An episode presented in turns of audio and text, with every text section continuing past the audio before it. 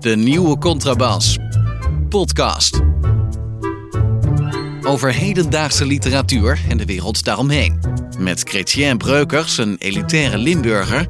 En Hans van Willigenburg, zomaar een Zuid-Hollander. Ik zei net vlak voordat we gingen opnemen dat 121. Ik probeerde dat namelijk eerst door twee te delen. Dat kan niet. Toen door drie. Dat kan ook niet. Dus toen uh, vatte bij mij de gedachte post dat 121 een priemgetal is. En dan weet ik helemaal niet wat ik daaraan weer verder wil. Wat zegt dat dat het een priemgetal is? I don't know. Uh, dat, dat zouden we, ja, dan moeten we Jodika uh, vragen. Ja, maar ik, zie, ik zit hier op een lijst te kijken voor priemgetallen, maar ik zie hem helemaal niet staan. Het is volgens mij door één en zichzelf te delen, dus dat zou een priemgetal kunnen zijn. Ja. Een eenzaam uh, getal hebben we geleerd. Hè? Goed, tot zover de afdeling getallen. Ja, die was kort. Ja. Welke boeken gaan we vandaag bespreken, Hans? Het, uh, het voorwerk, het voorspel. Ja, ja, ja. ja, ja. Uh, we gaan twee boeken bespreken. Dat zijn twee biografieën. Dus uh, het is in, zekere zin een soort genre-aflevering. helemaal in het teken van de biografie. En dat zijn twee biografieën. De een gaat over Anil Ramdas, of Ramdas. En dat boek heet, of die biografie heet, In wat voor land leef ik eigenlijk? Vraagteken. Met als ondertitel Anil Ramdas onmogelijk cosmopoliet. Mhm. En, en het tweede boek, ik denk dat we het ook in die volgorde gaan doen, wat mij betreft. Het tweede boek dat we straks gaan bespreken is van Annette Mooi. En dat gaat over Ischa Meijer. En het heeft als titel meegekregen: Alles gaat op vroeger terug. Ja, en het boek over Ramdas is door uh, Karin Amadboekrim geschreven. Dat zei je niet, maar dat is wel uh, gebeurd. Heel goed, vul dat, vul dat maar even heel collegiaal aan. Beide uitgegeven door de satanische uitgeverij Prometheus, eh, die we al zo vaak behandeld hebben in deze prachtige ja. podcasten. Ja. Dus, daar zijn we. Het lijstje van de week al. Zoals je weet, uh, Chrétien, hou ik ervan om in de podcast altijd de aller, aller, aller, allerlaatste ontwikkeling, alles vers van de pers in, in de podcast, ik zou bijna zeggen, te trekken. En nu Net zijn zoals we Joost en Draaien vroeger. Heel, en nu, alles nieuw. Ja. En nu zijn we gisteren allebei uh, bij uh, de boekpresentatie van uh, Rob van Essen geweest. Van zijn nieuwe roman, waarvan jij de titel paraat hebt. net wel. ik, ik, kom hier nog op terug. Ja, ja. ja. Ja. waarvan, ik, waarvan ik kan verklappen dat de eerste 30 pagina's mij zeer bevallen van die roman, maar dit terzijde. Ja. die boekpresentatie viel ons beiden, maar vooral jou op door één bepaald aspect. Ik merkte dat er voor het eerst, kijk, schrijvers en uitgevers en alles om in de literatuur, boekhandelaren, zijn als boeren, Hans, en als metselaars. Altijd wordt er geklaagd. Dat, is, dat hoort erbij. Als een schrijver niet klaagt, is die dood, zou je kunnen zeggen.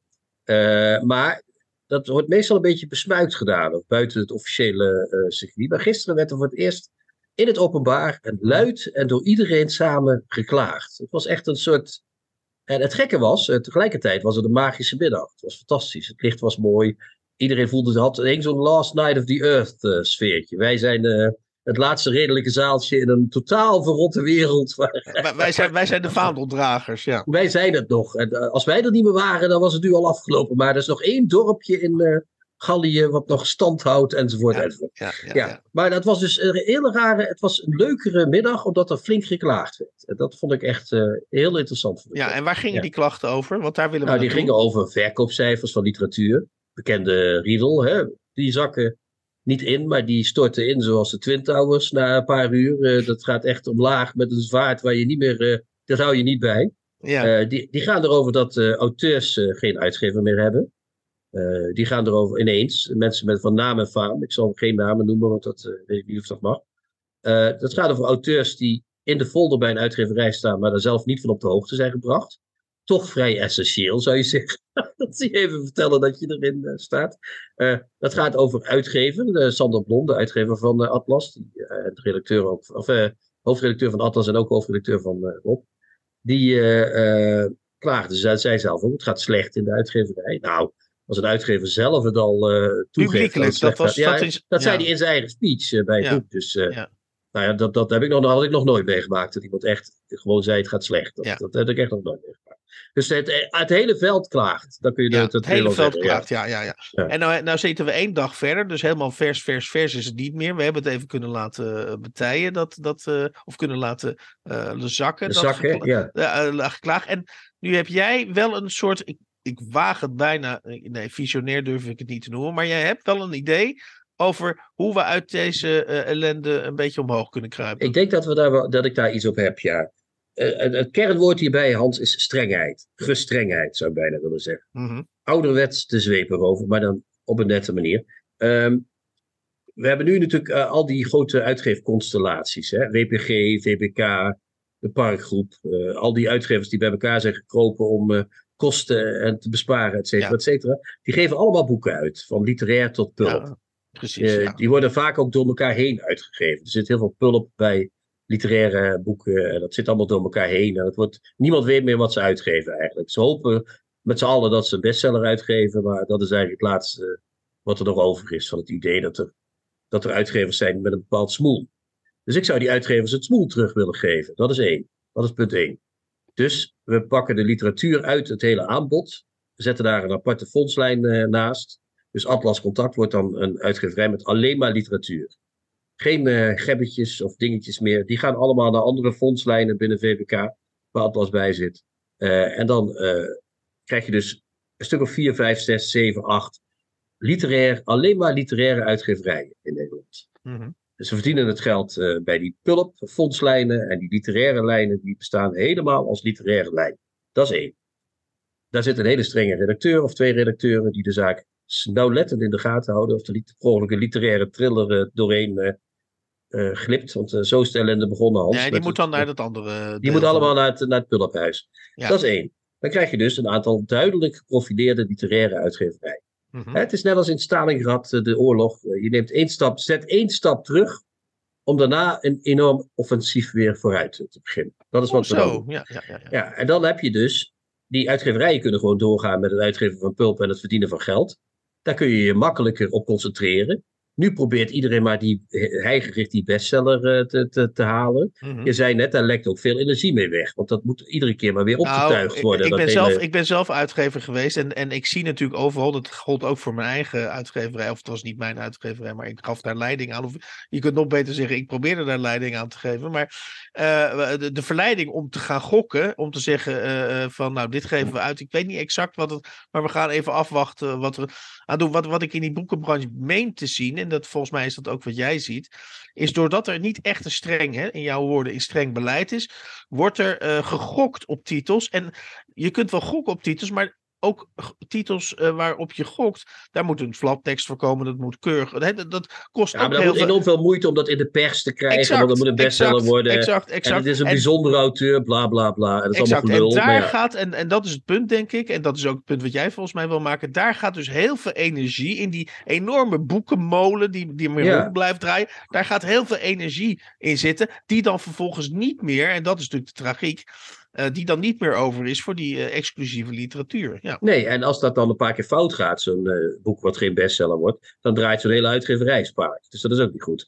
Dus Ja. je zou beter zo'n molen kunnen creëren voor de pulp. Dat, dat loopt wel door. Hè? Laat dat maar lekker doorlopen. Daar komt van alles in. Er komen allemaal thrillers in en boeken over zelfhulp en weet ik veel. Alles erin. Huppakee. En dan is die literatuur, daar zitten een paar mensen die daar verstand van hebben.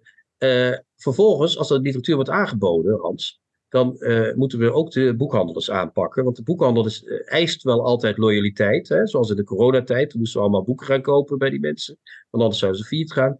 Maar die moeten nu ook iets doen, want die verkopen toch bijna geen literatuur meer, zoals ze zelf al zeggen. Die krijgen minder korting op die literatuur. Op die pulp krijgen ze nog gewoon de normale kortingen, kunnen ze onderhandelen, hogere kortingen, lagere kortingen. Maar literatuur 30% maximaal en geen gelul. Want dat doen ze uit Ja, solidariteit. en, da- en dan heb je dat vermalendijde recht op retour. Terwijl jij, Ja, en ik ook Daar zeg, is ook afgelopen daarmee. Dan je, koop maar fatsoenlijk in, maar ga Ja, niet de hele tijd alles gewoon- terugsturen. koop het gewoon of koop het niet. Maar niet al die tussen, al die tussenvormen. Nee, want ik ja. weet dat het CB nu op dit moment, als alles wat onder de zeven titels retour gaat, wordt niet meer terug naar de uitgeverij gestuurd, maar wordt gewoon automatisch vernield. Dus dat is een enorme, ook niet duurzame manier van, eh, van eh, distribueren, is dat eh, wat er daar gebeurt. Dus koop Mhm. fatsoenlijk in voor de winkel die je hebt.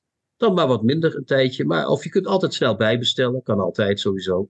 Dus waarom zou je dat uh, inderdaad allemaal maar weer terugsturen aan het eind van het seizoen? -hmm. Dus die strengheid uh, hebben we dan al gevraagd van de schrijvers. Die, uh, ja, daar blijven er een paar van over, met die de literatuur vertegenwoordigen. Van de uitgeverijen, die dat moeten reshuffelen. Die hebben nu dus worden, dat worden ander soort bedrijven. Dat worden pullenbedrijven, uh, young adult bedrijven, thrillerbedrijven. En die hebben dan een literaire tak. Of niet, of die hebben bedrijven die alleen maar literatuur willen uitgeven.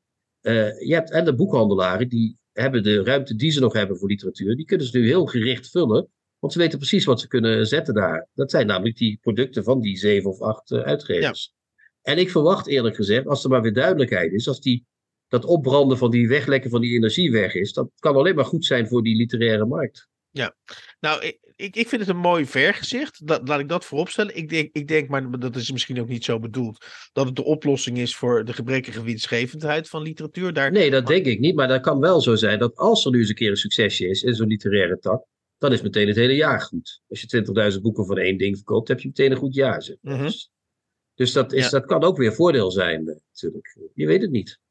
Ja, maar, het kan in ieder geval niet slechter gaan dan het nu gaat. Als je ziet wat er nu allemaal aan aanbiedingsfolders wordt uh, aangeboden, hoe dat ze proberen nog een beetje de, de vlucht naar voren te maken. Ja, dat kan, niet, dat kan echt niet lang goed gaan. Dat gaat geen tien keer goed. uh, Oké, okay, we ronden langzaam af. Ik, ik sprak gisteren, ik zal haar naam niet noemen, een hele, ik mag wel zeggen, een hele bekende literaire uh, vrouwelijke auteur. En die stond er inderdaad echt.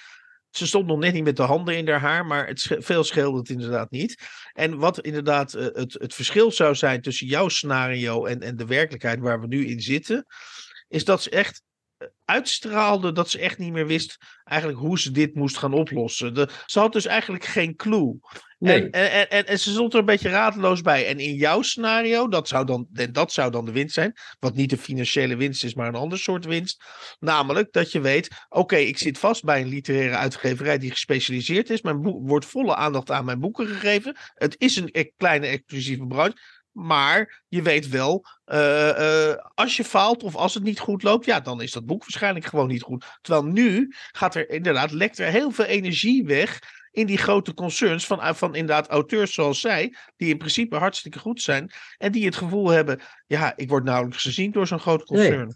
Nee, maar ik, zat, ik, stond, ik stond bij dat gesprek, denk ik. Althans, ik heb ook, of ik heb met haar hetzelfde gesprek gevoerd. Maar uh, uh, die mensen, als die al geen clue meer hebben, zoals je zegt, dat is toch heel erg. Dat betekent dus ook dat die uitgeverij haar geen clue geeft. Die heeft nou ja, haar, haar ik, uitgever die zegt. Voordat ik nu alle, alle vrouwelijke luisteraars weer tegen me krijg en ik, ik, ik uh, die vrouwelijke auteur ervan beschuldig dat ze geen clue heeft. Maar Nee, zo, ik, bedoel dat, dat die uitgever. Ja. Nee, ze had het ook niet. Ze, had, ze, ze begon zich af te vragen: waarom zou ik nog een boek schrijven? Ja. Dus dat bedoel je daar toch ook mee? Ja, en, maar als je uit. Dan zou toch zo'n uitgever zou jou toch juist moeten zeggen: ja, maar jij bent die en die auteur en wij uh, geven je uit. Gaat het een paar boeken wat minder? Ja, dan wachten we mm -hmm. tot het een keer een boek wat beter gaat. Maar wij ja. geloven in jou als auteur. Hè? We gaan dat ook doen. Dan staat zo iemand toch ook al veel. Uh, ons, dan lekt daar toch ook al minder energie ja. weg. Met dat gezeik en gezalig allemaal uh, wat er omheen komt. Jongens, we diepen dit wel echt helemaal uit. Hè? Maar nou, goed, ik vind dat is, toch, ja. toch goed. Ik heb er toch over nagedacht. Omdat, omdat ik zo vreemd vind dat er nog zoveel mensen zijn. Ik zei, er hing een heel mooi sfeertje.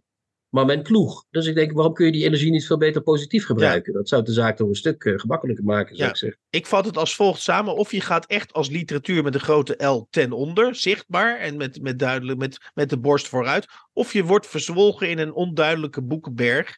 Uh, uh, waar inderdaad radeloze auteurs, de radeloze literaire auteurs, de, in, in grote getalen in rondzwerven. Ja. ja, dus ik weet wel wat ik kies dan. Dus ons advies aan literaire uitgevers: ga die dingen beter scheiden en word strenger. Ja. Ja, ja, ja. Denk na over wat je wil doen. Focus op wat je fondslijnen zijn. Dit, ja. dit doe ik, dat doe ik en dat. En de rest laat ik gewoon lekker zitten. Goed, dan kom ik op een, een ander.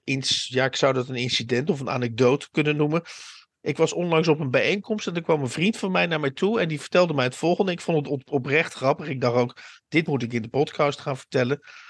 Die zei dat zijn uh, vriendin aan hem had gevraagd of hij alsjeblieft uh, uh, 50% van zijn boeken het huishouden uit wilde transporteren. Met als argument, en dat vond ik, had ik nog nooit gehoord. Dat ja, die boeken die, die, die, die, die wegen toch zwaar op, het, het, op, op, de, op de grond of op de plafonds. Met andere woorden, hè, de kwaliteit van je huis gaat achteruit. Dat was in ieder geval de aanname van zijn vriendin. Als je er, als je er echt grote hoeveelheden boeken in, in, ja, dat moet allemaal maar gedragen worden door die, door ja, hoeveel heeft die vriend van jou dan? Want dat ligt een beetje aan hoeveel je er hebt ongeveer.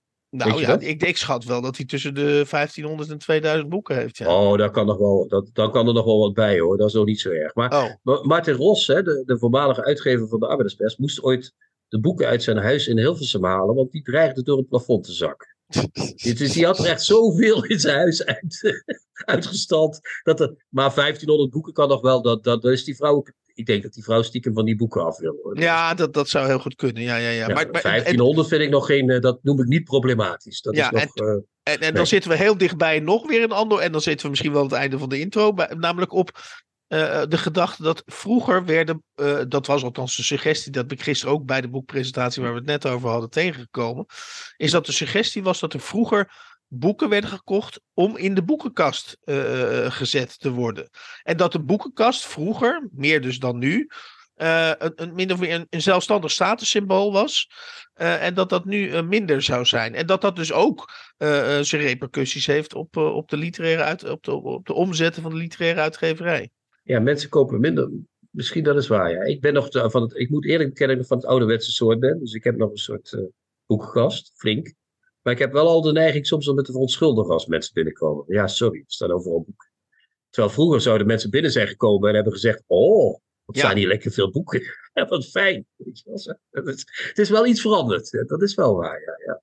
Er moet ook weer trots uh, naar de boekenbezitter. Daar hebben we, niet, we moeten nog meer strengheid eisen. Als. De mhm. boekenbezitter moet ook strenger worden. Die moeten zeggen: Dit is mijn boekenkast. Blijf met je fikken er vanaf. Dit is hem. Tips van de week. Boeken, artikelen of pamfletten die boven het maaiveld uitsteken. Zoals aangekondigd, uh, we gaan twee biografieën uh, bespreken. Uh, um, eentje, over ja. aan, eentje over Anil Ramdas en eentje over Ischa Meijer. En jij had net de opmerking, Chrétien, buiten de uitzending, maar die gaan we nu even naar, naar binnen de uitzending hengelen. Er was een opvallende overeenkomst tussen Anil Ramdas en Ischa Meijer. Ja, ze zijn allebei op een verjaardag gestorven is toch een soort fun fact om te weten beginnen. niet? Ja. ja, ja, soort, uh, soort uh, fun fact. Allebei op een verjaardag overleden. Ramdas uh, door eigen hand, zelfmoord. Isha aan een hartaanval. Dus het is. nou, het, het is dat, is, dat is één. Het, het, het is genoteerd, laten we het zo zeggen. En de tweede is volgens mij, dat heb ik ook buiten de uitzending gezegd. Dat vroeger hadden toen wij nog jong waren, Hans, in de jaren 80, 90, zal ik maar zeggen, mm. waren wij, wij, verschillen er weinig biografieën over Nederlandse auteurs, vind ik je had wel eens dat uh, Hazeu die deed over Vestdijk en Achterberg en zo. Maar je moest al best lang dood zijn en behoorlijk beroemd geweest om een biografie te krijgen. Maar nu is het toch zo dat bijna iedereen een biografie krijgt. Hè? De, uh, we, we, hebben al aardig wat biografieën er al achter de kiezen de laatste jaren. Uh, ja. Okay. de Heresma is Anton de Goede mee bezig. Mm -hmm. Lodewijk van Duin is met Nanne Tepper notabene bezig. ik neem aan dat Brouwers ook een biograaf heeft. Menno Wigman komt eraan. Dus er staat dus nog wat te wachten. En er is ook wel aardig wat. Er zijn veel biografieën in tegenstelling tot vroeger. Ja, en, en dus je suggereert dat daar een zekere inflatie. Uh, nou, daar komen er steeds meer. En ik ben ook bang dat ze zijn ook niet allemaal even goed, laat ik het zachtjes zeggen. Maar goed. Uh, ja. Ja, je hebt ik twee, twee soorten biografieën. Dat is ook wel interessant voor dit, uh, deze bespreking. Je hebt de biografieën waarin de auteur probeert een wetenschappelijke grond en of een soort wereldbeeld op te dringen aan de gebiografeerde. Dus zoals Otterspeer Hermans. Via de, via de gebiografeerde, ja. Ja, via de, sorry, via dus zoals Otterspeer Hermans helemaal in het, uh, in, de, in het thema van de verongelijkheid wilde stoppen. Mm -hmm. Waar die mhm. toen twee deel uh, van duizend bladzijden over deed, om dat uh, voor elkaar te krijgen. Mm -hmm. daarna was ik ook in staat om zelfmoord te plegen, trouwens, op mijn verjaardag. Goed, dat is weer wat anders. en, en je hebt van die beschrijvende biografieën, zoals Nico Keuning maakt. Dat je gewoon het verhaal van het leven krijgt en verder geen gelul. Ja, dus, het mooi, mooi, mooi, onder, mooi onderscheid. Ja, dit, zijn, dit zijn ook een soort. Dit, dit, zijn, dit is een wetenschappelijke biografie van Ramdas. En die van Mooi, die is toch meer beschrijvend ook het leven. Die betrekt het leven ja. toch meer bij. Ja. ja. nou in het kader van, van de, onze intro net zou ik uh, willen zeggen dat uh, nog even, alvorens we daar dus heel veel betekenis aan gaan hechten, dat er opeens dus, als je gelijk hebt, meer en eerder uh, biografie over schrijvers eh, verschijnt dan, dan uh, pakweg 20, 30 jaar Ja, geleden. Dat zou Dat denk kunnen. ik echt, ja. ja. Maar dat, heeft, dat zou dan te maken kunnen hebben, dat is dan mijn guess, eh, met, die, met die toch gestegen marktwaarde, als je dat vreselijke woord dan toch maar even moet gebruiken, van non-fictie. Het, het aandeel non-fictie neemt gestaag toe in die boekenverkoop. Dus En, en, zeg en maar, ik denk de dat mensen ook ja, liever Ja. over een auteur lezen dan dat, hele, dat hinderlijk dat ze dat hele werk weer moeten gaan doornemen. Dat is ook eh, nog. eh, de, de- er, ligt, er zit ook een lichte hang naar sensatie in, denk ik. Bijvoorbeeld bij Isha. Ja.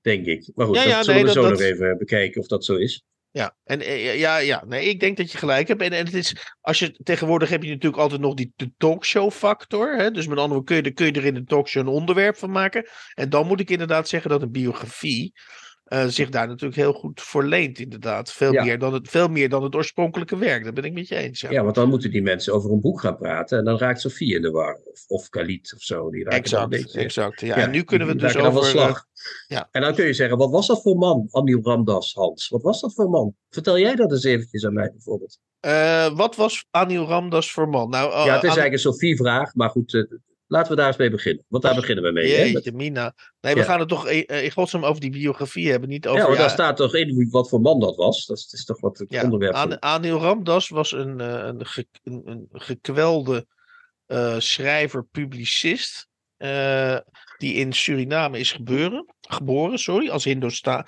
En als Hindostaan te midden van, cre- van de overwegend en machtiger Creolen is opgegroeid. En als ik eh, de biografen, eh Karin Ahmad Moukrim, moet geloven. En dat vind ik dan eh, gelijk een van de sterkere want passages in het boek is dat zij beschrijft in het begin van het boek, als we normaal bij een biografie met de jeugd van in dit geval Annie Ramdas te maken krijgen, dat ehm, hij op jonge leeftijd in een boom klom. En volgens en daar het observeren. Dus hij klom omhoog in die boom. En hij had. Eh, eh, eh, op het, en, en keek dan uit over het schoolplein. En dan moet ik er even iets bij zeggen. Hij had in die tijd dat hij op school zat. had hij een vriend, Emiel geheten. En overigens ook een overeenkomst tussen Ischa Meijer en Anil Ramdas. Sorry voor deze bijzin. Is dat ze allebei volgens mij zeer klein waren. Dus Ischa Ja, was, kan. is, was 1,65 meter en Anil Ramdas was volgens mij ook een heel kleine jongen. En Anil Ramdas keek dus op tegen die Emiel, die dus de, eh, op het schoolplein eh, eh, de lakens uitdeelde. En dan suggereert Karin Ahmad Moukrim dat in dat klimmen in die boom eh, de twee, eh, eh, ja, zullen we zeggen, de twee inborsten van eh Anil Ramdas, die dus een hele leven een rol hebben gespeeld, tot uiting komen. Namelijk het observerende van de intellectueel. Dus van bovenaf eh, uit de boom op, uitkijkend op het schoolplein. En tegelijkertijd het opkijken naar de straatvechter, eh, de lakens uitdelende vriend Emiel. Ja, en daarna zou je nog aan, dat, dat is mooi samengevat, dat is een groot deel van zijn leven, dat is één. En daarbij zou je ook nog kunnen zeggen dat hij ook nog een keer opkeek tegen, en dat is echt een term die hij letterlijk ook gebruikte, tegen de beschaving van het Westen. Daar verlangde hij ook naar. Hè? Ja. Dat is ook een, een ander aspect weer, waar het hele boek van doordecent is. Ja, Eh, want je kunt zelfs zeggen, en dat is denk ik bij, zeker bij de figuur aan een Ramdas, waarvan hè, die dus eh, eh, van zijn ambitie nooit een geheim heeft gemaakt. Wat ik op zich wel een ont, ont- Zeer sympathiek trekje vond ik dat. Ja, hij heeft nooit van. En, en, dat hij in feite, want Karin Ahmad Moukrim laat niet na om de raciale verhouding in Suriname, wat mij betreft, veel te lang als onderwerp tot onderwerp te maken. Maar goed, desalniettemin, dat gebeurt. En ik sluit niet uit, of dat wordt min of meer ook wel gesuggereerd in deze biografie, dat Anil Ramdas, behorende tot de eh, minderheid van de Hindoestanen, eigenlijk via de Europese cultuur die Creolen, die gehate Creolen, eigenlijk wilde inhalen. Laten we eerlijk zijn. Ja, niet alleen de gehate Creole. Hij wilde ook. Kijk, hij zat natuurlijk in een dubbel eh, spagaat. Hè? Dat is eh, ook uh, Anil Ramdas, zoals zij dat beschrijft. Mhm. Eh, zoals Ahmad Moukrim dat beschrijft. Ehm, het, is een, eh, het was een jongetje opgroeiende als Nederlander. Maar weliswaar Hindoestaan zijnd. Mhm. Eh, in, een, in een soort raciale meldpot eh, wat eh, Suriname toen was. Hè? Het was enerzijds nog kolonie van Nederland, want dat was in zijn, in zijn vroege jeugd nog, tot 75. Eh, hij was Hindoestaan. Hij zat eerst in Nikkerie. Daar woonden de Hindoestaanse rijstplanters en, en oogsters. Toen op zijn zevende ging zijn vader carrière maken, min of meer opgestookt door zijn moeder, bleek Mhm. uit de biografie. Toen ging hij naar school in, in eh, eh, Paramaribo. Daar leerde hij dat Creoolse buurjongetje kennen ook. daar kwam hij op school natuurlijk weer met al die intellectuele chit-chat in aanraking. En ook dus met het idee, als je goed kunt leren, ga je naar het Westen. Ja. maar andersom zegt hij ook, en dat is ook mooi, zegt hij in het begin. Ehm, de, de, de, beschaving kan niet zonder vooruitkijken naar het Westen. en dat is omdat het Westen uh, bij ons is gekomen. Dus uh, ooit is het Westen naar ons gekomen, mm -hmm. heeft ons gekoloniseerd, heeft uh, van alles gebracht. Maar die waren altijd al bij ons. En wij gingen dus op de duur ook naar hun. Dat is de logische tegenbeweging, zeg maar. Mm -hmm. en ehm, het hele, ras, het hele probleem van multi-etniciteit en, en multiculturaliteit is daaruit ook ontstaan. Omdat het Westen was al bij ons. En wij zijn teruggegaan naar jullie. En als jullie daar niet ontspannen op kunnen reageren, ja, sorry, dat, dat is niet ons probleem, zeg maar, maar dat is jullie probleem. Dus dat vind ik, dat is in, in het kort uh, de, de, de problematiek van Ramdas, waar hij over schreef. De eerste jaren dat hij uh, bij de Groene werkte, zo eind jaren 90, begin ja. 2000, en bij de NRC. En dat vind ik heel sterk. En dat vind ik een hele sterke, uh, mooi verhaal in die biografie op zich, al is die niet zo spetterend geschreven.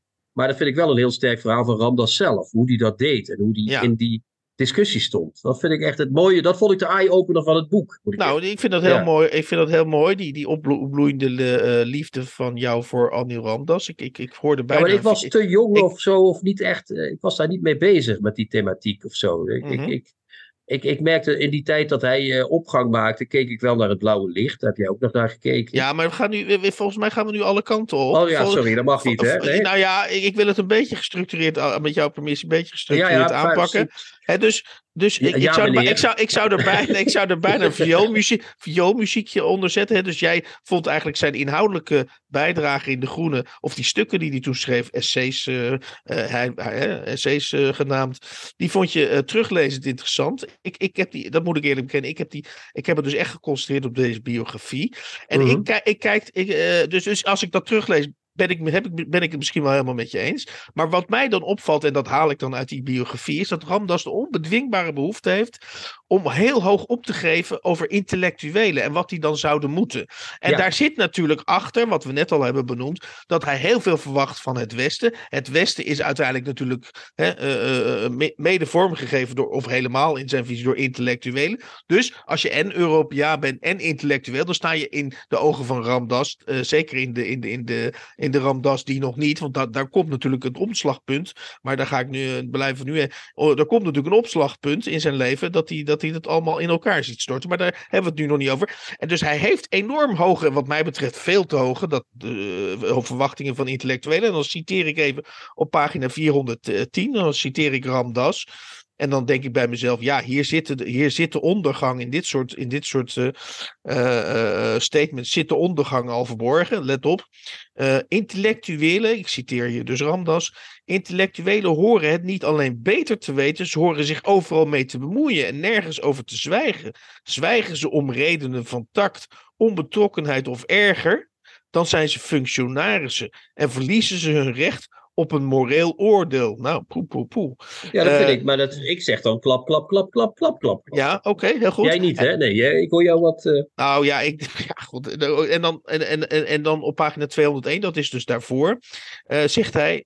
Alleen degene die de eigen cultuur verlogent, kan ooit een intellectueel zijn. Hè? Dus met andere woorden, hè, de, de, de, de, zijn, zijn thematiek over migratie. In feite kan ja, dat lees ik erin. Alleen, in feite kan alleen een migrant kan, uh, kan een ware intellectueel uh, zijn. Nou ja, oké. Okay, ga nee, nee niet alleen. Iemand die zijn cultuur verloochent kan een ware intellectueel zijn. Ja. Daar hoef je geen migrant voor te zijn. Maar je zult om kritisch te zijn moeten verloochenen.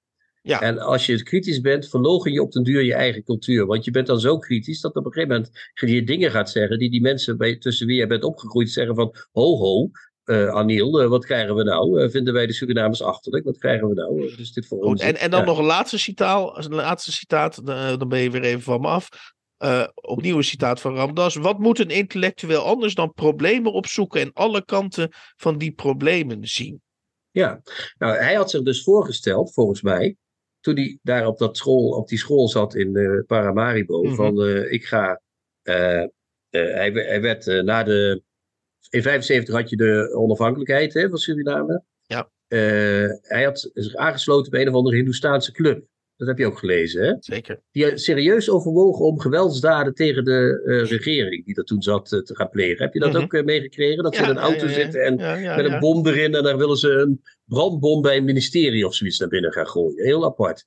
Ehm, dus hij was radicaal. Eh, Ja, de, ging be- hij- de bemoeizuchtige intellectueel. Ja, de- hij, maar ook een man van de daad, blijkbaar. Al was hij Ja, ja. heel blij dat het niet doorging, want het gaat niet door, dat hele verhaal. Mhm. Eh, maar dan gaat hij naar Nederland met het idee om daar te leren en dan met die kennis weer terug te gaan naar Suriname en daar de dienst uit te maken. Want hij is ook niet iemand die eh, onderin bij, als ambtenaar over de voedselbonnen gaat, maar het, hij heeft natuurlijk een ambitie. Hè? Ik denk dat hij toch wel stiekem een leidinggevende functie voor zichzelf Absoluut. zag in Suriname. Ja, na, de, zeker. zeker. of na, de, na de oorlog, wat zeg ik nou, na de onafhankelijkheid, sorry. Ja, ja. Ehm, maar als hij dan in Nederland zit, en dan zit hij ook nog in dat lullige uilensteden trouwens in het begin, eh, wat toch heel vreselijk is, dat studentencomplex in eh, eh, Amsterdam.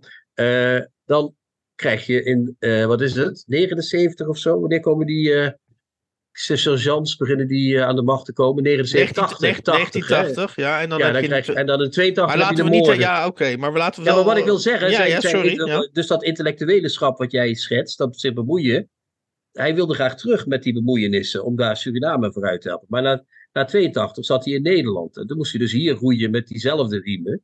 En toen moest hij zich dus hier als een soort stem eh, zien te, als een jongen die het voor het Ja, zeggen 82 had. eh, was het jaar waarin Bouters 15 tegenstanders omver ja, precies. En, en Ja. daarna was hij, had hij zoiets van, ik ga nooit meer terug, want dat lukt toch niet om daar wat te worden. En toen moest hij hier dus wel iemand worden. Zo is dat gegaan natuurlijk. Dus hij, hij heeft ook een rare, kronkelige gang als intellectueel moeten afleggen, snap je?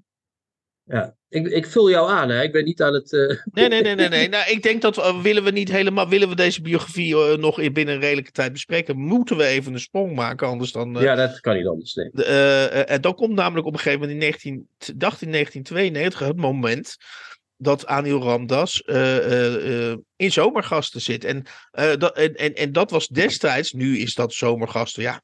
Dat het komt hangt- Louis van Gaal ook, hè? Dat is een soort... ja, precies, precies. Ja. Dus, dus, maar toen was dat nog echt een programma waar naar gekeken werd. En wat je daarin prachtig ziet, is dus die, dat, dat samenvloeien van die e- enorme ambitie om, om als, als, als intellectueel en als Hindostaan.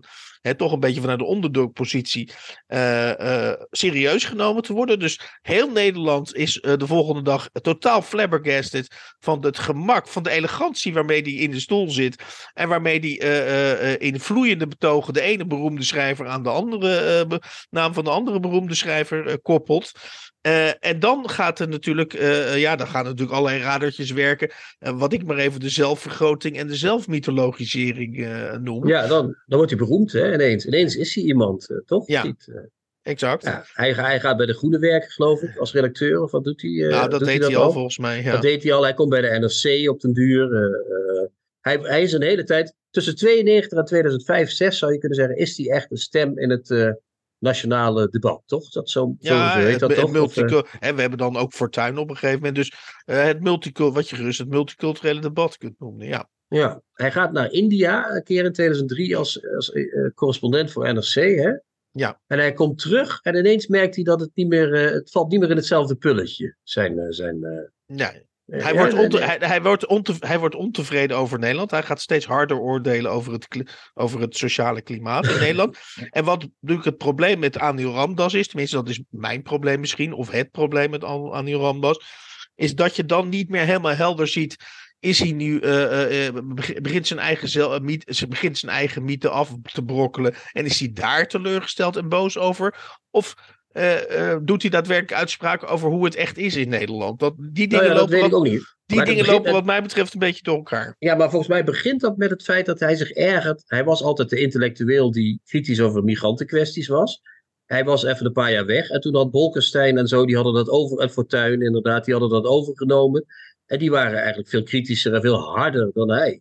Ja, Eh, en er was voor zijn vorm van kritiek ineens geen, eh, geen eh, employ meer. Dus toen was het afgelopen met, eh, met de pret. Ja. Dus toen zakten ook zijn opdrachten in elkaar. Dat, daar komt, het- dus dat speelde ook mee, denk ik. Het was ook Zeker. een beetje de teleurstelling in van... eerst was ik die jongen die werd gevraagd voor alle lezingen... en nu eh, staat Bolkestein daar te oreren. Wat krijgen we nou, zeg? Wat is hier aan de hand? en, en, Ja. dat, en, dat, en dat die teleurstelling culmineert dan, om het even een beetje in, in te korten, die, dat culmineert dan in een stuk wat hij volgens mij in 2010 ja. Uh, Ergens 10 of 12, zo tussen 10 en 12. Ja, tussen 2010 op een, op een op zich vrij uh, obscure website De Buren publiceert. Waarin, oh, ja. die, waarin die dan vervolgens. Uh, ja. Waarin die dan echt helemaal losgaat over, over uh, het, de white trash, ofwel de tokkies, die in feite de toon zetten. En, en kijk, uh, dan is nog niet eens zozeer, geloof ik. dat de, op zich is het geen nieuws dat Nederland achterbuurten heeft, of, of, of mindere buurten. En dat er blanken wonen die andere gewoontes hebben dan intellectuelen. Maar wat hem natuurlijk echt stoort, is dat hij vindt dat die intellectuelen zich laten inpakken door die tokkies, of te veel naar die tokkies luisteren. En uh, ja, dat, uh, daar, wordt hij, daar, gaat, wordt hij, daar begint hij gif over te spuwen. En, en dat, uh, dat valt nog niet eens zo op in het begin. -hmm. Maar dat begint pas op te vallen als Joost Zwageman zich ermee bemoeit. Exact, ja. En die bemoeit zich er op een manier mee, die begint ineens Ramdas helemaal tot de grond af te breken. Ja. En die houdt ook vast, want Zwageman, als die helemaal aan de discussie begon, dan ging die eindeloos door. Uh, en ja, daar, daar, ontstond een soort sfeertje voor en tegen. Je was of voor Zwageman of je was voor. Ja, dat uh, is, dus eigenlijk, dat, is dus eigenlijk, dat is dus eigenlijk de dynamiek van de sociale media. Die, die, die heb je daar ook uh, in embryonale vorm zien vormen. Ja, die kreeg hij behoorlijk over zich heen. Op dat ja, moment. waar we voor moeten waken, wat mij betreft, is dat we een recensie gaan geven van Anil Ramdas. Waar, waar het natuurlijk om gaat, is dat we een recensie geven van, van het boek over Anil Ramdas. Ja, en, nou ja, dat, is, wat we, dat viel mij ook op. We, zaten, we zitten inderdaad over hem te praten, maar dat is het boek gaat dus voornamelijk over die hele ideeën van Ramdas. Het is echt een boek met, uh, met ideeën van Ramdas. Het hele leven van hem wordt wel een beetje als zijpad daarbij gepresenteerd, maar ik word er weinig wijzer van, van zijn leven zelf. Nou ja, het, goed, het is ik een denk, dat, ik denk, ik, ik, denk dat het goed is om te vermelden dat Karin Ahmad Moekrim met dit boek uh, dokter in, als ik het goed heb, dokter in de letteren is geworden. Ja, klopt. Ja. En dat ze dus inderdaad, uh, en dat is een beetje de, de, de, het manco van dit boek. En uh, ik heb het ook, dat, dat het dus inderdaad vrij diepgravend is als het over de raciale verhouding in Suriname gaat diepgravend is als het over politiek gaat en ide ideeëngeschiedenis gaat. Maar dat het uiteindelijk over Anil Ramdas zelf wat povertjes is. Jij zei net tegen mij vanmiddag, toen we dit voorbespraken. Neem alleen al die vrouw waar die op een gegeven moment mee trouwt. Ja, daar, kom je, daar hoor je niks over weten. Ja, daar, hoor je dus eigenlijk niet of nauwelijks iets over. Ook dat gezin, af en toe hoor je dat wat over, maar toch relatief weinig. Ja. Dus ja, in die zin zit er, in wat mij betreft, maar misschien is dat wel een heel uh, fout woord, maar goed, dat hoor ik dan wel. Uh, uh, is het ook een, wat mij betreft, heeft het een wat licht hagiografische onder, ondertoon. en moet ik, oh, heb ik het idee dat ik overtuigd moet worden door, of, overtuigd, of dat Karin Amanmoukri mij probeert te overtuigen dat Ramdas een hele belangrijke, significante en, figuur is. En uh, dat wil ik best geloven dat, uh, dat hij in zijn tijd belangrijk was. Maar hij valt in die biografie eigenlijk tegen zijn achtergrond weg. Uh, ja. voor, voor een groot is... deel. En dat is jammer. Ja, dat is heel jammer. Want je komt meer te weten over Joost Zwa de confrontatie met Joost Zwageman. dan, met, over, zijn, dan met, over zijn huwelijk met die Gandra. Waar het steeds ja. wel over gaat zonder dat je weet wie het is. Dus ik denk dat Abad Boekrim een, een, soort ideeëngeschiedenis geschreven heeft. Maar ik zou het geen biografie hebben genoemd, als ik eerlijk ben. Nee, en ik moet maar ook ik ben wel daardoor weer geïnteresseerd geraakt in de stukken van Rambas, die ik nu aan het lezen ben. En ik vind ze echt. Ik, denk niet dat het de VS Nijpool van Nederland is, eerlijk gezegd. Maar uh, uh, het is wel een hele elegante, hele uh, mooie stukken over, over multiculturaliteit. Die je nu één op één nog kunt lezen. En die zijn nog steeds actueel en belangrijk. Ja, ik constateer, ik dat is mooi, echt. Ja, ja. Ja, ja, ik constateer wel. Ik zeg niet dat dat het criterium, het criterium is voor een wel of niet geslaagde biografie. Maar uh, uh, het, het zal, die, dat kan ik wel verklappen dat hij aan het eind van de biografie doodgaat. En uh, ja, ik, ik, ik, het, li het liet mij voor een groot deel onverschillig. En ik weet niet of dat de bedoeling is van de biografie, maar... Nee, daar is ze niet in geslaagd. Ze heeft er geen vonk in weten te krijgen. Dat is jammer.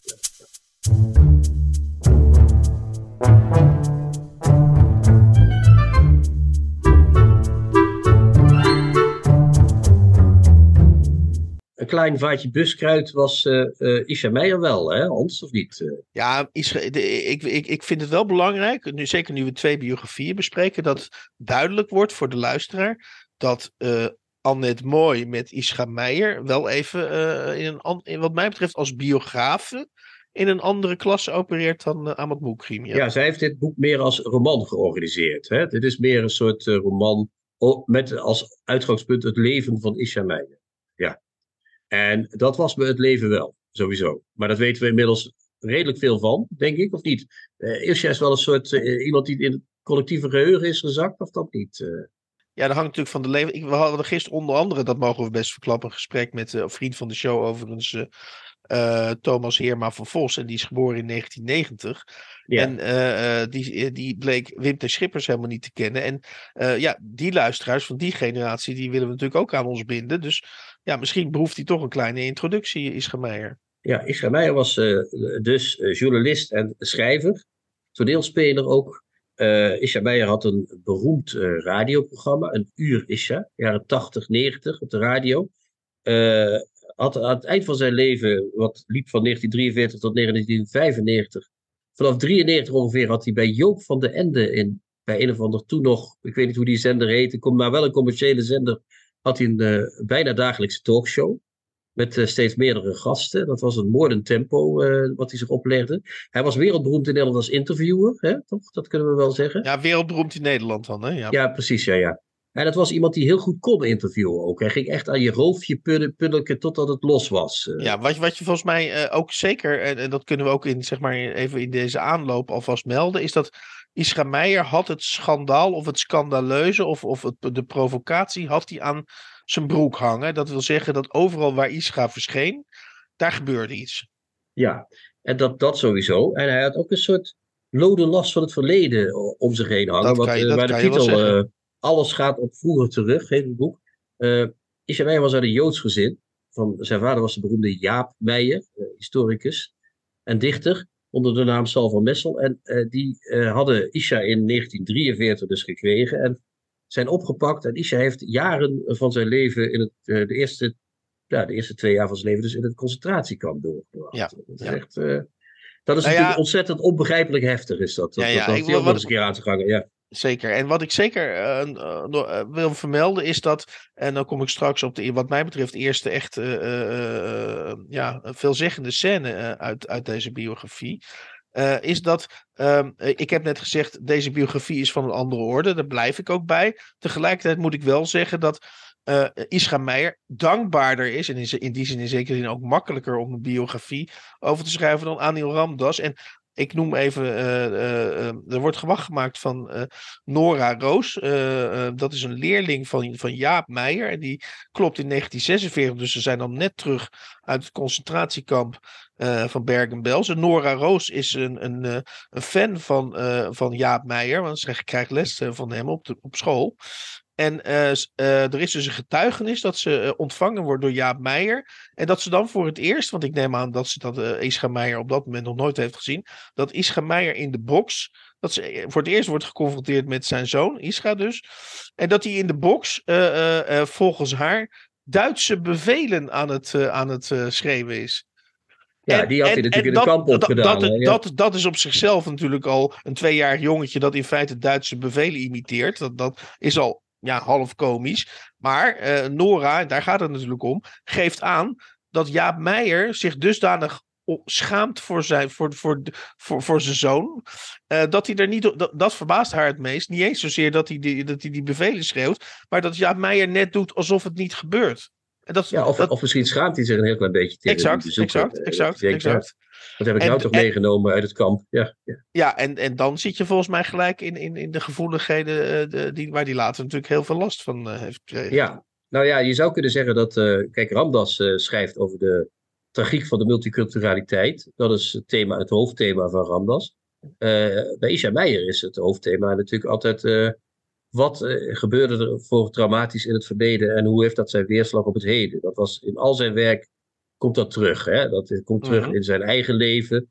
Want uh, zijn eigen leven was, als je het zachtjes wil zeggen, verre van. Van het ging niet zonder hobbels en bobbels, als, het, als ik het zo mag uitdrukken. Hij was niet, niet iemand die zich makkelijk heeft gesetteld en daarna gewoon rustig zijn oeuvre is nou, gaan zeg opbouwen. zeg maar gerust dat hij van affaire naar affaire fladderde. Ja, ja en ook op een hele vervelende manier, als je dat mhm. leest. Namelijk, hij, eh, eerst vereerde die, die vrouw helemaal en betroofde die onder de cadeautjes. En daarna, eh, als, ze er, als hij er klaar mee was, dan had hij meestal al een ander waar hij meteen heen ging. En dan ging hij vorige vrouw verdween helemaal uit zijn leven. Die waren helemaal weg. Er was een eindeloze ketting die bijna tot en met Connie Palme uh, duurde. Die uh, op het laatste met hem was, uh, zoals we weten. Allemaal. Ja, hij kon slecht tegen alleen zijn begrepen. Dat kun je wel zeggen, ja. En daarnaast had hij dus iedere keer, in al die interviews die hij hield ook, probeerde hij steeds op het verleden van mensen te focussen. Hè? Dat was steeds van, wat deed je vader? Wat deed je moeder? Hoe ja. ging dat in jullie gezin? Dus hij was er ook altijd mee bezig. Met hoe, hoe is dat vroeger geweest? Hoe leefde... Ja. Hoe, Sorry, ja, precies, ja? precies. En, en ik zou mensen die uh, hopelijk naar aanleiding van, van deze bespreking misschien nieuwsgierig worden of nog nieuwsgieriger worden naar Isra Meijer, uh, dan zou ik zeker aanraden eens op YouTube te gaan verkennen wat, wat voor type interview hij, uh, hij maakte. En wat volgens mij echt cruciaal is, tenminste zo lees ik het, is dat hij op jonge leeftijd zoveel uh, psychologisch gezien dan, hè, uh, zoveel uithoeken heeft, heeft gezien of heeft moeten meemaken, zo zou je het ook kunnen zeggen, dat hij eigenlijk in zijn interviews, uh, ja, eigenlijk een, een, dat hij zijn, zijn interviewmateriaal, dat zijn dus de mensen die hij interviewt, alle hoeken van de, van de kamer. Dat hij, dat, hij, dat hij eigenlijk zegt: Ik heb alle hoeken van de kamers gezien. Is kijken of jij alle hoeken van de kamers al hebt gezien. Ja, dat, dat zou je kunnen denken. En ik heb ook, maar ik heb me daar tegenover ook heel vaak afgevraagd. Was hij nou een lul omdat hij in het kamp had gezeten, of was hij gewoon een lul? Dat kan ook nog natuurlijk, je weet mm -hmm. het niet. Hè? Het kan ook gewoon een lul zijn geweest. Kijk, die vader, als je dat leest in die biografie, was een ongelofelijke pestkop. En ook iemand die heel neerbuigend kon zijn tegen zijn zoon. Als ze zoon niet een uh, tien haalde, was het al verschrikkelijk, weet je wel. Dus ja. kan ook, als je, je wordt natuurlijk niet alleen door het concentratiekamp uh, zo gevoelig voor dat soort dingen, maar ook door iemand die de hele tijd op je huid zit. Uh, dan ga je anderen ook op de huid zitten. Van, ja. Dit moet wel, moet wel helemaal goed zijn, hè? want anders dan zal ik jou eens eventjes hier uh, alle hoeken laten zien. Dus ik weet nooit bij hem wat, wat dat is. Of dat nou dat verleden is, of dat dat nou die... die uh, het kan ook allebei zijn, Dat toch? gezin is, of allebei. Dat kan ook. Dat ja, kan ook. Hij, kijk, het kan, als, je, als je het woord pijn... Misschien moet je hier het woord pijn introduceren. Hij had pijn, ja. ja dat had ja, dus, dus, ja. dus eigenlijk was... Je, ik verzin dat ter plekke hoor, maar ik heb heel wat van zijn interviews gezien. Dus uh, ik, ik verzin het niet helemaal. Ik denk eigenlijk dat je al bijna al zijn interviews kunnen interpreteren als ik heb pijn. En nu ga ik eens kijken of ik, Of jou, een beetje, of ik jou een beetje pijn kan doen. En als je pijn hebt, dan probeer ik je aan het janken te maken. Als het even Ja, lukt, eh, zo. Ja. En dat, dat deed hij met die interviews, maar dat deed hij ook met zijn liefdesleven. Eh, dat deed hij door zijn, met zijn eh, obsessieve hoerenbezoek. Dan zegt hij letterlijk ook in het boek ergens dat, dat, dat alle mannen naar dezelfde hoer gaan en dat ze er allemaal hun eigen pijn in brengen. Dus dat, Mhm. is, dat is al letterlijk, dat wijst al letterlijk op wat jij zegt. eh, eh. Ja. Eh, en in zijn literaire werk, dat kleine stukje literaire werk wat hij gemaakt heeft, zit dat ook. Want hij heeft één boek geschreven dat heet Hoeren. Hij heeft één boek geschreven dat heet Brief aan mijn moeder. En hij heeft een roman over zijn vader geschreven. Dus je kunt zeggen dat al die thema's overal altijd eh, terugkomen. Dus Ja. in, Rabij, de- in Rabijn in de Tropen, in Hoeren en in een brief aan mijn moeder. Gaat het alsmaar over, ik heb, ik heb dit en dit geleden onder jullie. Weet je wel? Dus Ja. de- de- En eh, ja, nou heb je net de optie eh, eh, geïntroduceerd. En die kunnen we niet uitsluiten. Dat het tussen aanhalingstekens ook gewoon een lul was. En nou, nou heb ik daar een, een, denk ik een aardig citaat bij van pagina 218, 219. Eh, het gaat er namelijk inderdaad, een deel van het boek gaat erover. Eh, eh, en dat was een groot onderdeel van zijn leven. Inderdaad, daar hebben we net al eh, licht op gepreludeerd.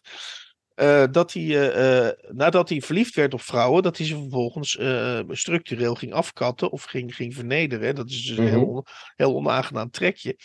En nu is Annette Mooi, die is natuurlijk de archieven ingedoken. En die heeft een, eh, in die zin een schat gevonden bij Bert Voeten. Bert Voeten heeft namelijk een dagboek bijgehouden. En daarin, ja. bes- en daarin beschrijft hij dat Ischa Meijer op bezoek eh, komt. Hij komt met zijn eh, vriendin en die heet dan... Sorry, daar moet ik even naar op zoek. Want hij heeft dus... Oh, Mark, deze vriendin heet Marke. En dan schrijft Bert Voeten, verder een, een keurige dichter van onverdachte huizen, zou ik bijna zeggen. Die schrijft dan op, want hij, de, hoe eh, Ischa Meijer zich ten opzichte van zijn geliefde gedraagt. En dan lezen wij het volgende uit het dagboek van Bert Voeten. Hij, Ischa dus, zit voortdurend hardop haar uiterlijk te kritiseren. Hé, hey, je hebt puistjes, weet je dat? Ja, dat weet ik. Ik heb al een masker genomen, maar het helpt niet.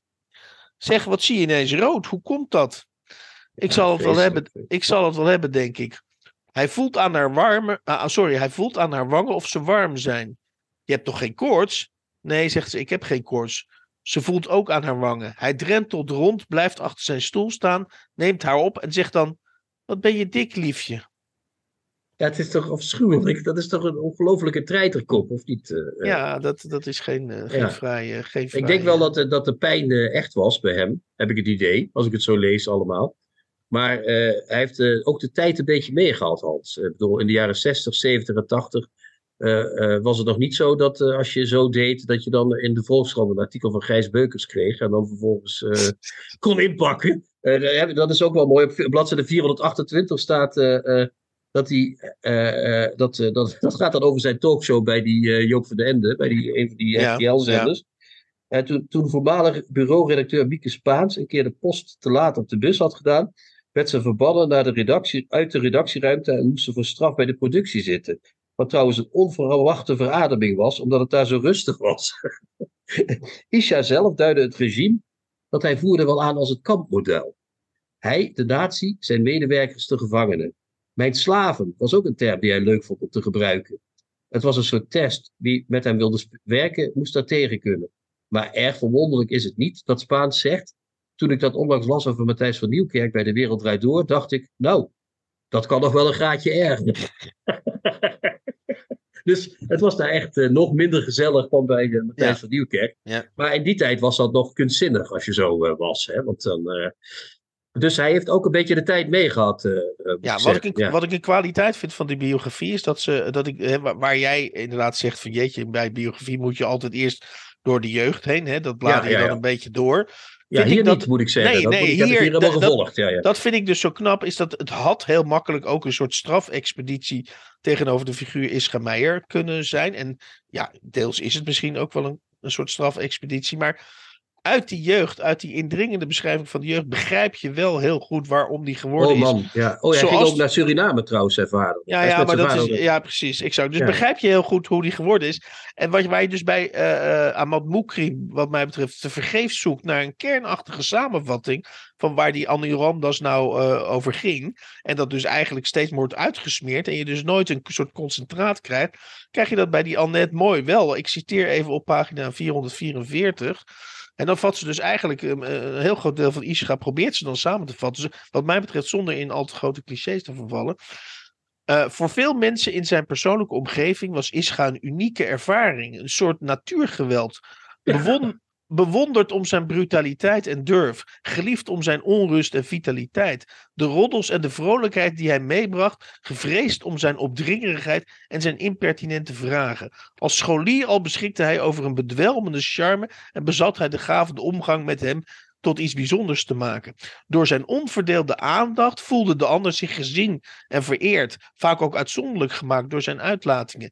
De enige die me begrijpt, nog nooit zo gelukkig geweest. Zo, hè, dat zijn dan zijn citaten. Zowel mannen als vrouwen waren er vatbaar voor, met heftige vriendschappen en hevige verliefdheden tot gevolg. Beide voor zolang als het duurde, want opportunisme was bij Ischa nooit ver weg. Ja, dat is dat, en dat, heeft, dat is de kern van het hele boek. Dat heeft ze zo beschreven. Ze heeft wel ook een beetje een hekel aan gekregen, merk je. Hè? Dat ze op een gegeven moment denkt van, Jezus, daar gaan we weer. Eh, dat is, uh... Ja, naar het einde toe denkt ze wel van, kan het een tandje minder inderdaad. Ja, ja, ja, maar, maar het is wel, het mooie is ook het verschil met die twee boeken, is dat ik hier inderdaad, wat ik meestal bij biografie niet heb, door de jeugd heb gebladerd, Geter. Maar wat ik wel heb bij uh, Mooi, en dat had ik bij uh, Ahmad Boekrim niet, bij Mooi heb ik zij vindt dat literaire werk van hem ook niet echt je dat. Hè? Dat vindt ze allemaal bijna allemaal mislukt, die drie boeken die ik noem. Ja, dus Oeren, een brief van mijn moeder, een brief van mijn moeder, sorry, en uh, Rabijn in de tropen. Dat zegt ze, ja, is niet, dat vind ik, toen had ik de neiging om het voor hem op te nemen, want dat vind ik nou net heel bijzondere boeken, alle drie eigenlijk.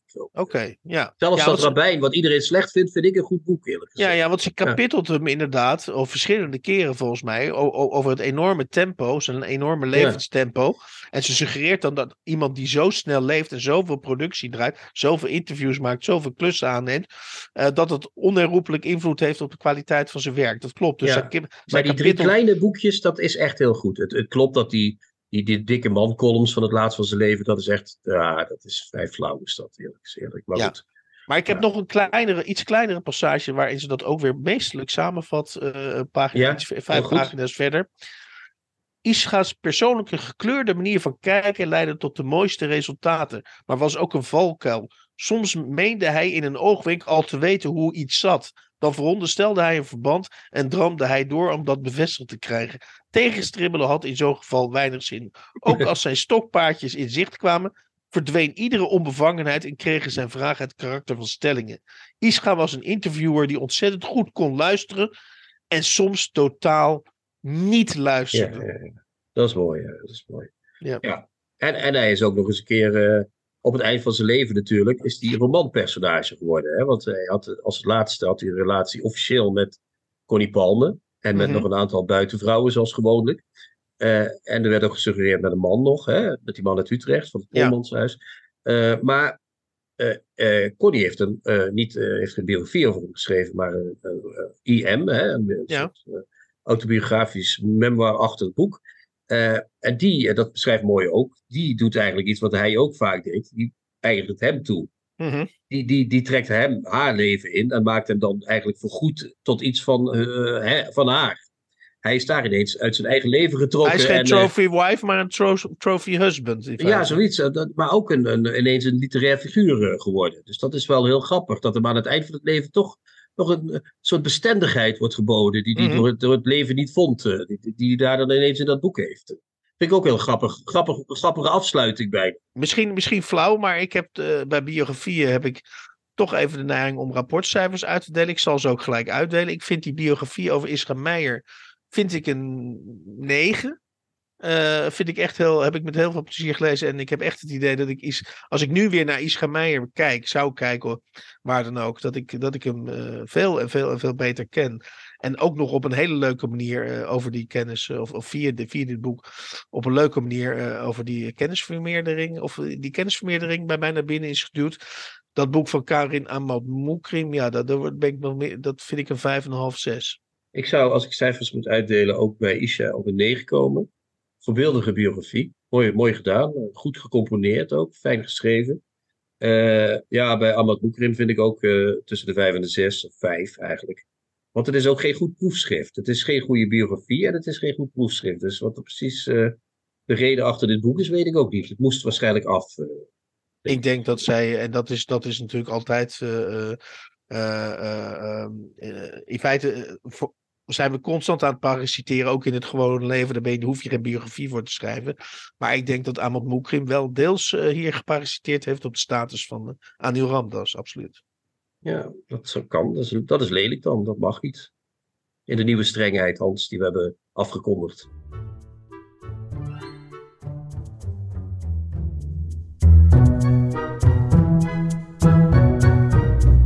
De nieuwe Contrabas. Podcast. In de 121ste aflevering van de nieuwe Contrabas podcast bespraken wij achtereenvolgens de biografie In wat voor land leef ik eigenlijk? eh, geschreven door Akarin Ahmad Moukrim. Met als ondertitel Anil Ramdas Onmogelijk Cosmopoliet. Uitgegeven bij Prometheus in 2023. En dan bespraken we daarna, ook uitgegeven bij Prometheus, van Annette Mooi, eh, biografie over Ischa Meijer met als titel Alles gaat op vroeger terug. Ja, dat is ook zo, Hans. Alles gaat op vroeger terug. Weet je nog, vroeger? Toen we nog lieve jonge jongens waren. Maar er is in de toekomst ook nog iets moois. En dat is op 29 november. Namelijk, Dan gaan we naar het Torpedo Theater weer. Oh ja. Dus waar we de vorige keer was dat al zo leuk daar. En eh, dan eh, gaan we eh, praten met Amy Koopman, David Pefko, die mij terecht gispt eh, over de uitspraak van de, zijn, de titel van zijn nieuwe roman. Ik zei Maximiliari.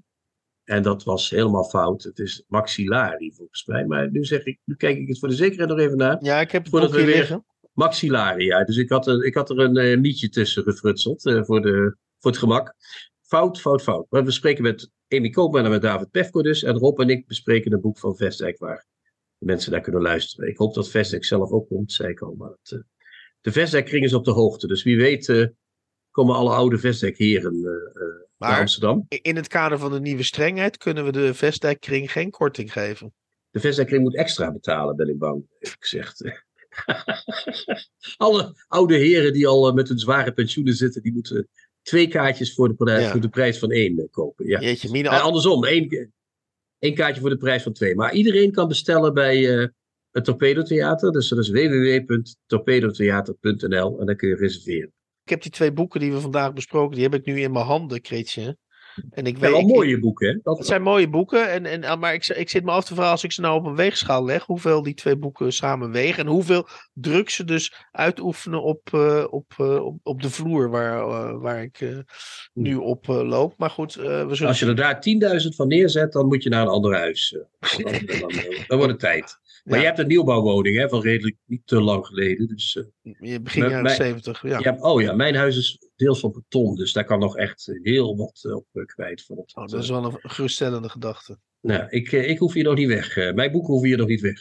Mensen, het was fijn. Ik vond het een leuke aflevering. Ik, ik ben gelukkig. Ja, heel opbouwend op een of andere manier. Heel, Ja, heel, zo- zo- heel, zo ge- een goed heel voorstel. geconcentreerd, ja. Ja, een goed voorstel om de literaire wereld te redden. Dat is één. Ja, En twee, een mooie biografie besproken. Ik bedoel, waar doen we het allemaal? Hoe, hoe, hoe krijgen we het zo voor elkaar, Hans? Ja. Dit- dit- Deze constante kwaliteit. en, Wat, en ik, wacht we dat ik wacht eigenlijk eh, op een prijs, toch wel. En het speldje natuurlijk. Laten we En dat het- niet vergeten. Het speldje. En, en maar, een eh, de- speltje. maar de CPB en wij, dat wordt nog wat hoor. Dat worden nog buddy buddies. Dat weet ik zeker. Eh, dat, dat wordt nog heel wat. Hans, tot de volgende week, jongen. Yes. Ciao, ciao. Ciao, ciao. Tjoe, tjoe, tjoe. De nieuwe Contrabas podcast wordt gemaakt door Chrétien Breukers, Hans van Willigenburg en Erik Lindenburg.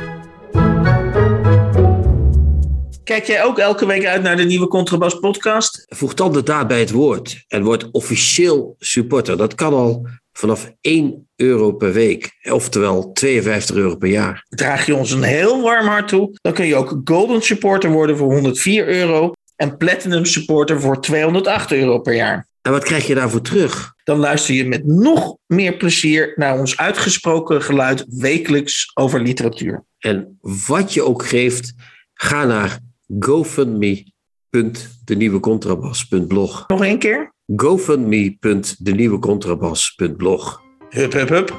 Hup.